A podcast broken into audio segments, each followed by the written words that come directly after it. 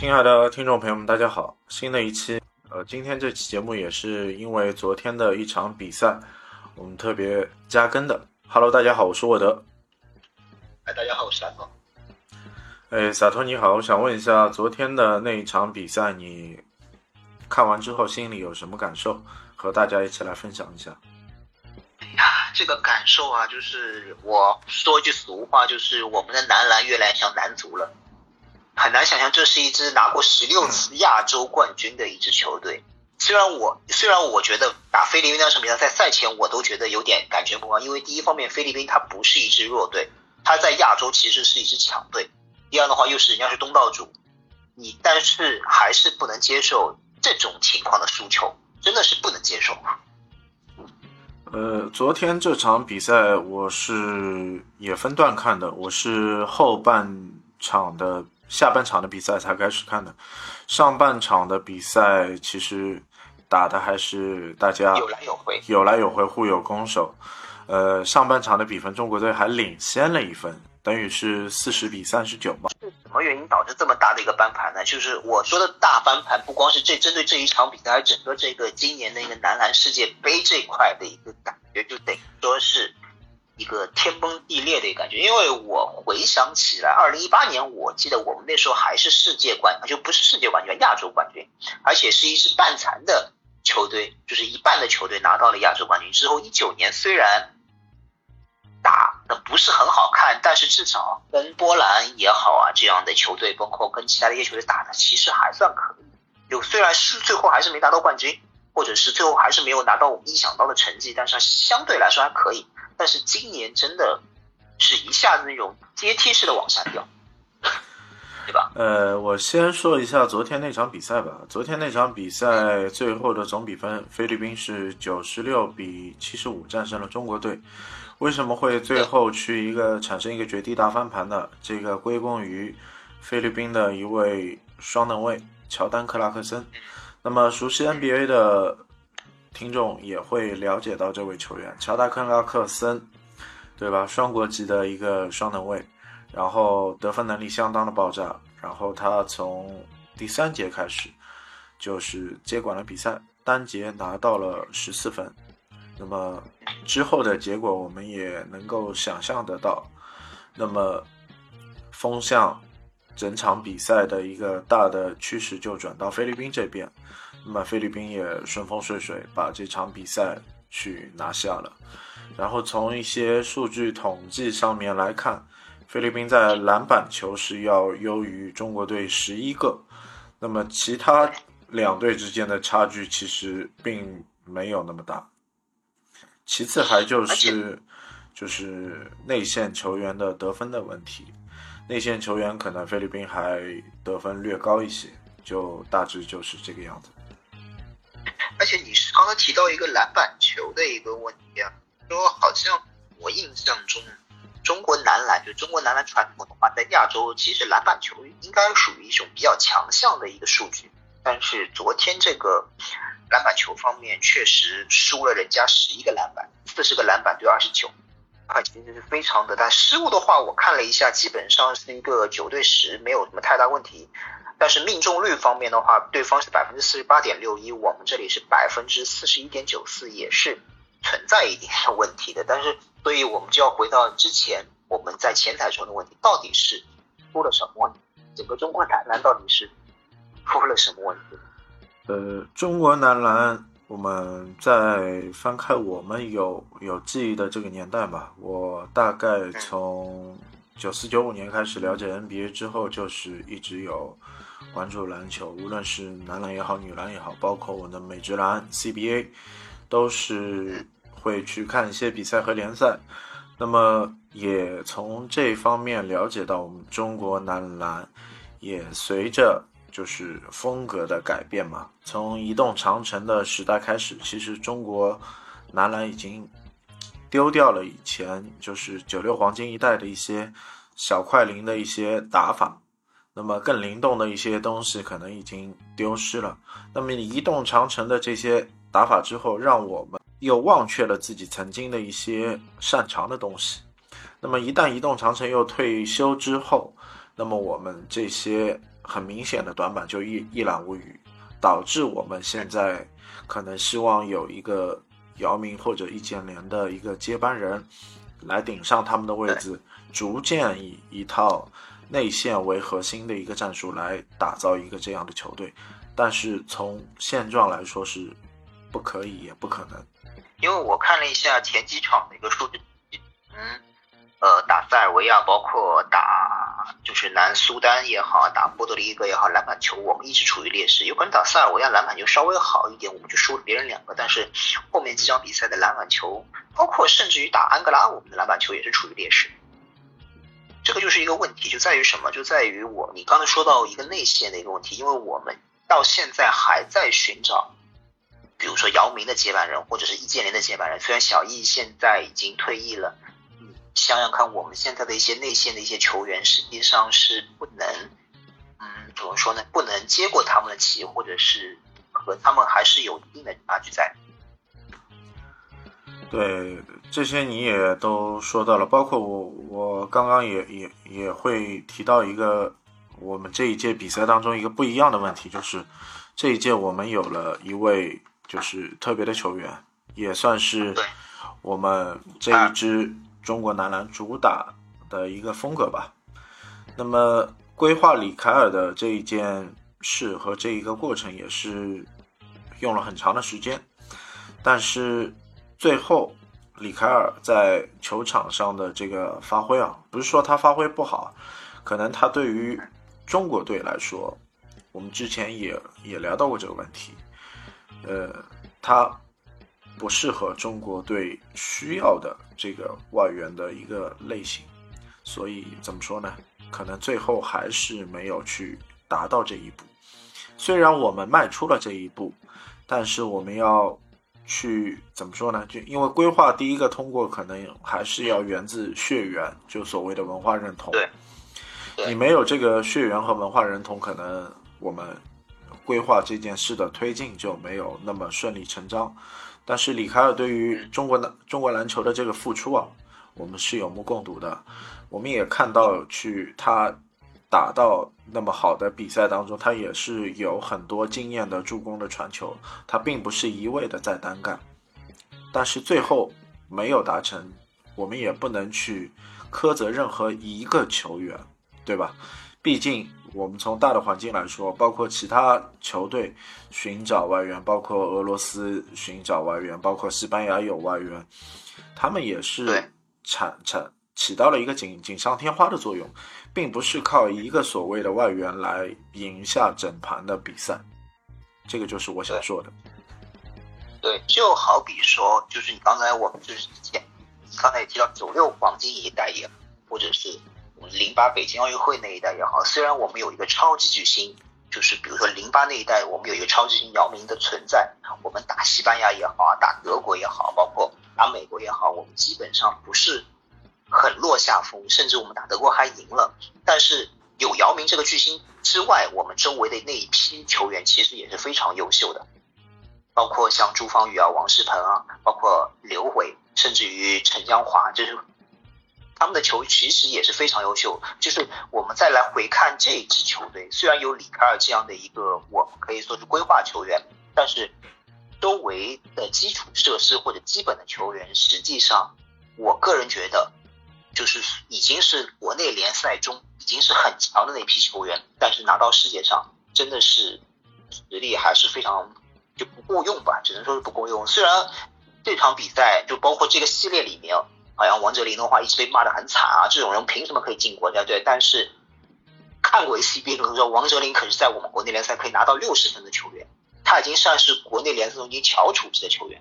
他进国家队是没有或者说是没有什么太大问题的。但是就是这样的球员在国际比赛中已经是打成这个样子了，可见我们现在的人才储备，包括我们国内的球员的水平，已经是一个什么样的程度？话再要说回来，你刚刚也说到了零八。年之前的中国男篮，包括我们零八之后的中国男篮，其实这个路是很长时间。中国男篮的这个退步也不是今年这个系列赛所看到的断崖式的下滑。那么，二零零九年我曾经也是参加了一个活动，到五星体育的直播室去参加，就是观看了中国队对科特迪瓦队的一个现场比赛的直播，然后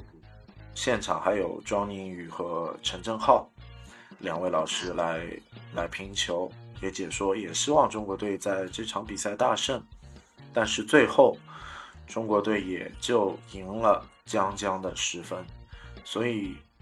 用我现在的话来说，可能中国队在那个时期，因为一个球，一个两分球，可能输了波兰这一场，但是一系列的因素的导向，就像我们今天看到的，如果可能那一场球赢下了，我们还觉得中国队的篮球可能会不错，但其实中国在。呃，姚明退役之后，甚至易建联老去之后，在国际赛场的表现和发挥整体，并不是那么如人意。那么，我们一定要花这个时间，要去接受中国男篮现现状的一个历史地位和亚洲地位。那么，也也不用太多的舆论去说，哎，这个如何如何的不好。更实实际的，还是要把各方面的改革啊。或者体制上的一些不足的地方去弥补，这个才可能让你重新去拿出这些属于我们中国男篮精气神的东西。我们不说成绩，你精气神的东西没了，这个要赢球真的很难。你从今今年这几场比赛来看，基本上就是在需要刺刀见红的最后时刻。我是看不到精气神，或者看不到任何斗志在里面，你觉得吗？至少我我看了这几场比赛就没有看到任何的斗志，不像是以前像，甚至我都觉得打波兰那场比赛，就是二零一九年打波兰那场比赛，我还是能看到一点斗志，包括易建联那里的，我还能看到一点斗志。但是今年的比赛，我是看不到任何需要在较劲的时候，你可以说实力输给别人，但是我没有看到球员有任何的一些。呃，怎么说呢？努力的方向在里面，可能他们自身也很努力，但是我是看不到任何的斗志。还有就是你说斗志的问题也好，其次其次我还要就是说一说我们的呃赛前的一个老对手，也就是菲律宾队。菲律宾在他二三年的篮球世界杯的结果也是呃零胜四负，其实和我们的。要素啊，节奏啊，其实差不多，但为什么最后我们和他打的时候，我们还输球了？这个就是让我们觉得，呃，一言难尽的事情。有一个问题在于，你刚才说到一个规划的一个问题，菲律宾现在，你说它应该理论上来说，第一方面它也是一支亚洲的传统的一个球队，始终我都觉得菲律宾的实力不是很弱。但是你说他一直在输球，你可以看一下，但是他输的其实并不多哦。你可以看到他上一次打意大利，意大利属于欧洲的一支强队，他打意大利才输了七分。他打啊，包括之前打多米尼加的话，他只输了六分，基本上都是没有形成一个大的溃败。可能他打南苏丹输的稍微多了一点，输了大概也就呃十九分，但是前面几场打一些。就是欧洲的一些球队或者美洲的球队，他其实平心而论，他输的不是很多。平心而论，他输的不是很多。他打也没有最多，也就是打安哥拉输了十分，打安哥拉输了十分。他打安哥拉输了十分，中国队打安哥拉赢了七分。所以，对，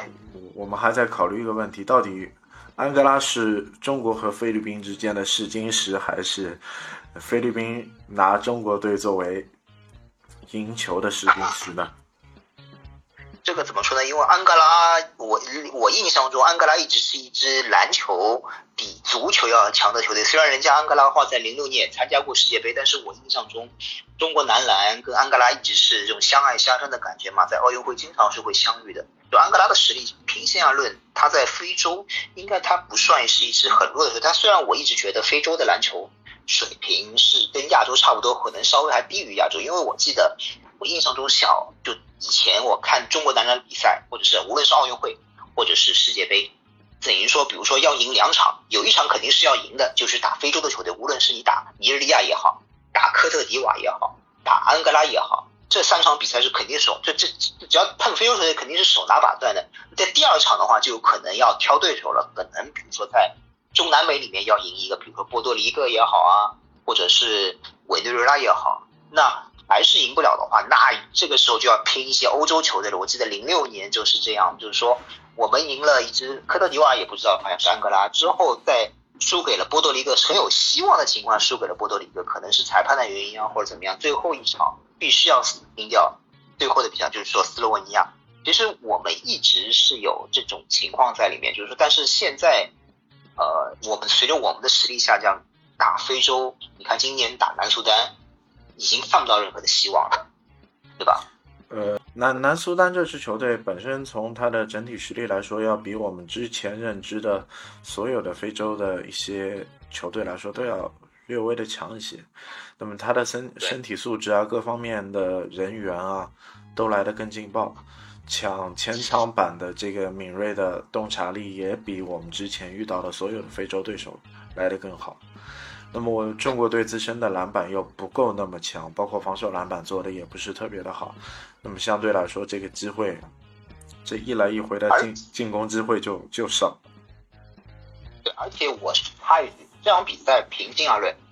当就是南苏丹的命中率是有点太高了。就是我印象中，他的后面有好几个三分球，包括两分球的话，你都觉得他是没道理，手感是被他打出来了。嗯，那么这个问题就要归结到什么？就是你归结到你自身的防守的问题。一个三分球并不擅长的球队，居然还能在你。你的所谓的构建的联防的体系下投出那么好的三分球的数据，那么这个问题在哪里呢？就是我我们请来的外教乔尔杰维奇到底是给我们灌输了一个怎么样的防守理念的思想，让球员去更更大的去发挥自己呃防守上面的一个特点或者一个可以做的一个部分。包括我们也会看到一些，就是，呃，所谓数字化的一些球探报告，甚至数据报告，都给中国队去支招。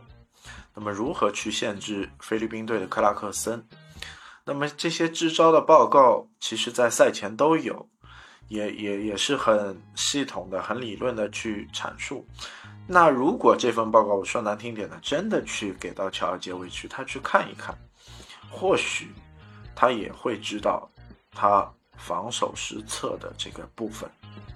那么这个部分可能就我们没有办法去评价球员上的问题了，更要去在战术思想、防守策略上去做文章了。另外，你刚刚提到一个教练问题非常好，就是说在这世界杯系列赛，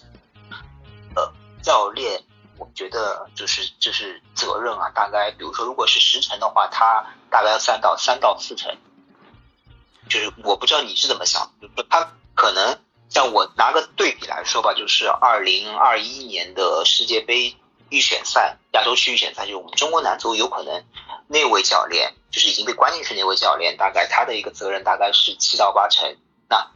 这个。今年的那个世界杯的这位教练的责任大概要到三到四成，就是占百分之三十到四十吧。就是我还，但现在另外一点就是我至今没有搞懂的一点就是，为什么我们之前的那位教练会被杜峰会被换下来，我杜指导被换下来，我至今没有搞懂。他带的其实确实，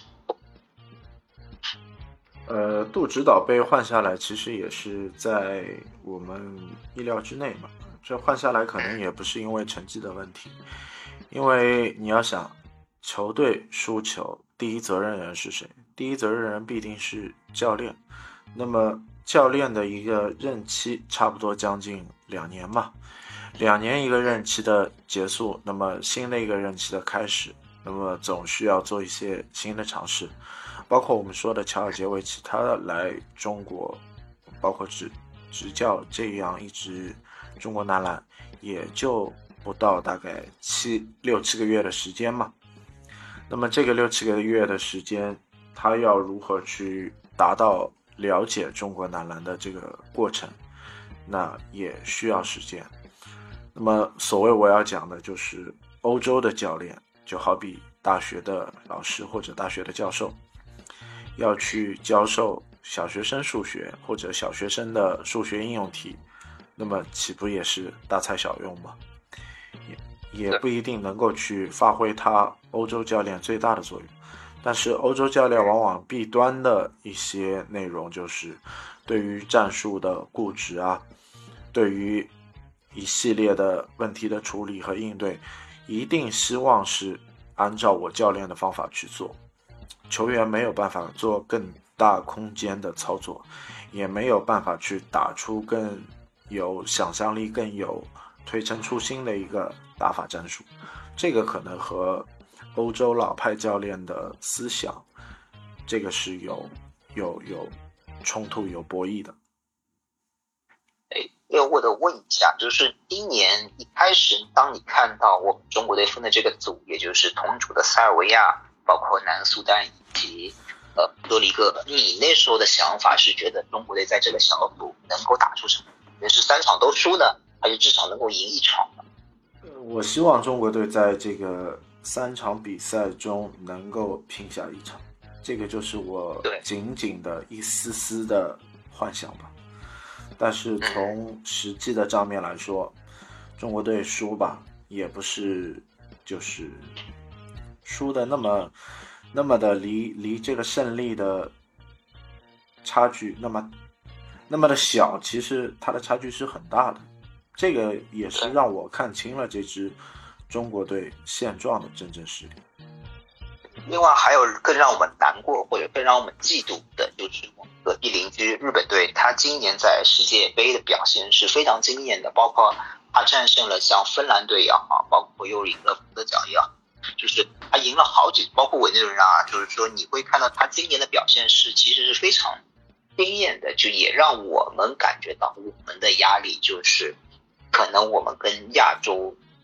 的差距会越来越大，有可能我之前前台也跟之前跟你说过，就是说我们有可能在未来的就下一届的亚锦赛也好，或者是亚运会也好，我们可以通过我们自身的努力，或者以单场比较优秀的经验表现来赢下这支日本队，或者赢下拿一个亚洲冠军，可能这种情况有可能，但是长期以来我们没有办法再去压制这样的一支球队，他们的球队已经崛起了。就跟男足一样，就可能在日本崛起的时候，我们有可能有一两场比赛可以赢下他们。但是，当他们真正起步的时候，当他们的篮球足球真正起步的时候，我们最后会发现，我们跟他们差距会越来越，这也是让我非常难过的。嗯，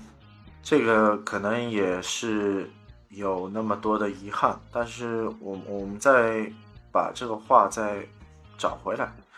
到底这个差距是如何形成的？我们就要从我们每一个数字也好，从每一个细节来好，我们来做这个考量。你你从日本队自身的一个问题，我们说日本其实赢赢球也并不多，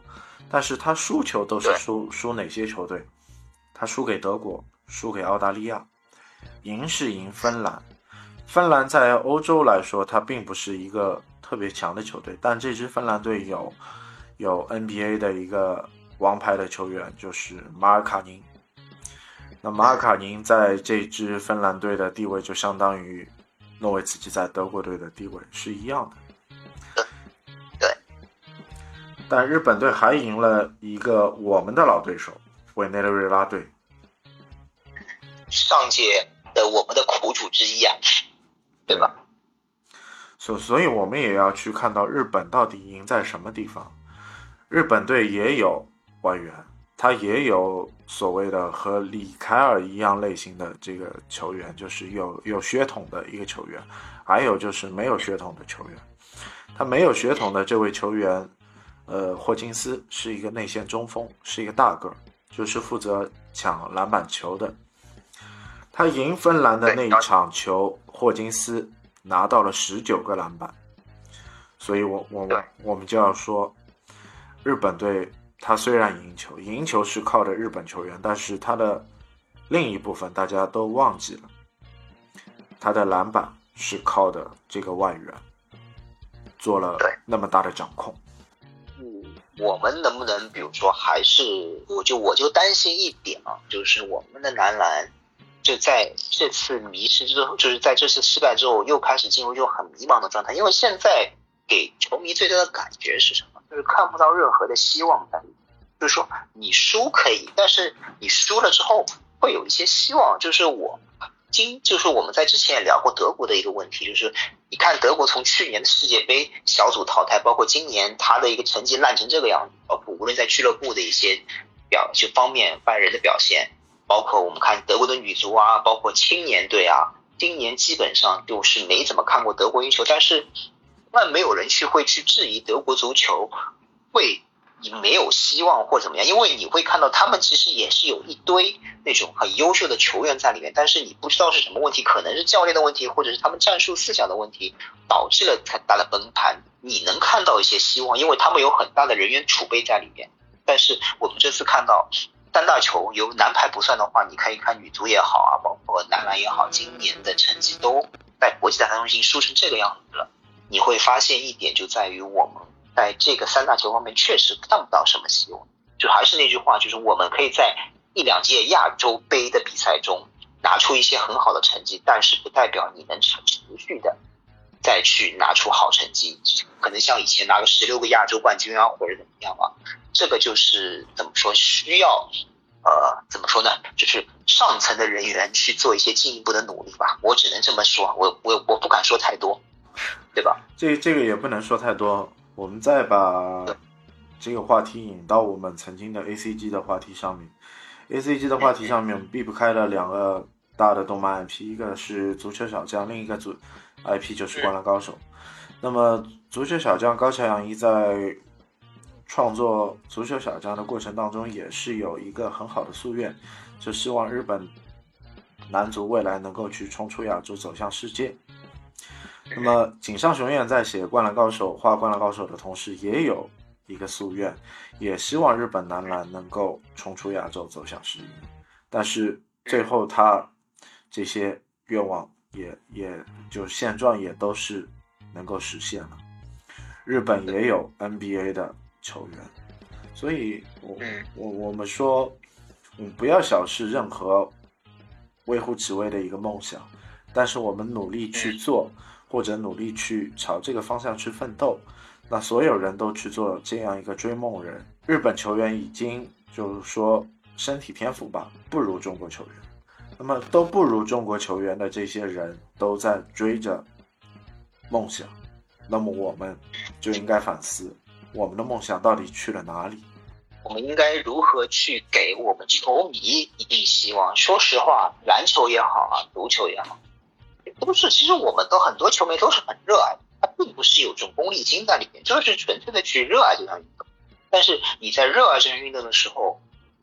你你所表现的东西，或者是你看到你自己的国家队在整个国际赛场打成这个样子，可能会失去。我渐渐的会失去你对这项运动的热爱之心，我是这么觉得。就是说，当我看到，比如说，我我的这个男篮已经打成这个样子，可能我对于，比如说整个的一个篮球，可能会有点生。虽然我还是会去看 NBA，但是我看 NBA 是什么心态？就是我每次看 NBA 也好看五大联赛也好，我都很希望有，比如说有几个。中国球员在里面，甚至比如说，甚至我现在看 NBA 或者在看五大联赛，看到都是有黄，就是说黄皮肤、黑头发的人，不是我们中国人，我就觉得非常怎么说呢？非常痛心的一件事，或者是非常羡慕的一件事情，嫉妒。那这个未来的荣光也好，应该把握在我们自己手里，因为把握在我们自己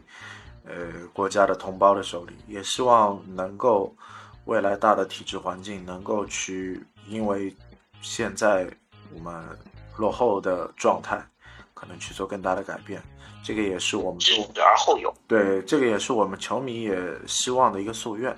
对吧？也也也不希望男篮也好走男足的这个老路吧。我们当然也希望，无论是男篮也好啊，男足也好，包括我们的女足也好，能真正的就是持续。为我们提供惊喜，也真正的能够就是打出一些好成绩。他们的包括我们的国内联赛也能更加积极向上的，就培养是一些一一批让我们喜欢喜欢的一些球员。那么今天的节目也就到这里，感谢各位听众收听，谢谢大家，再见。嗯，再见。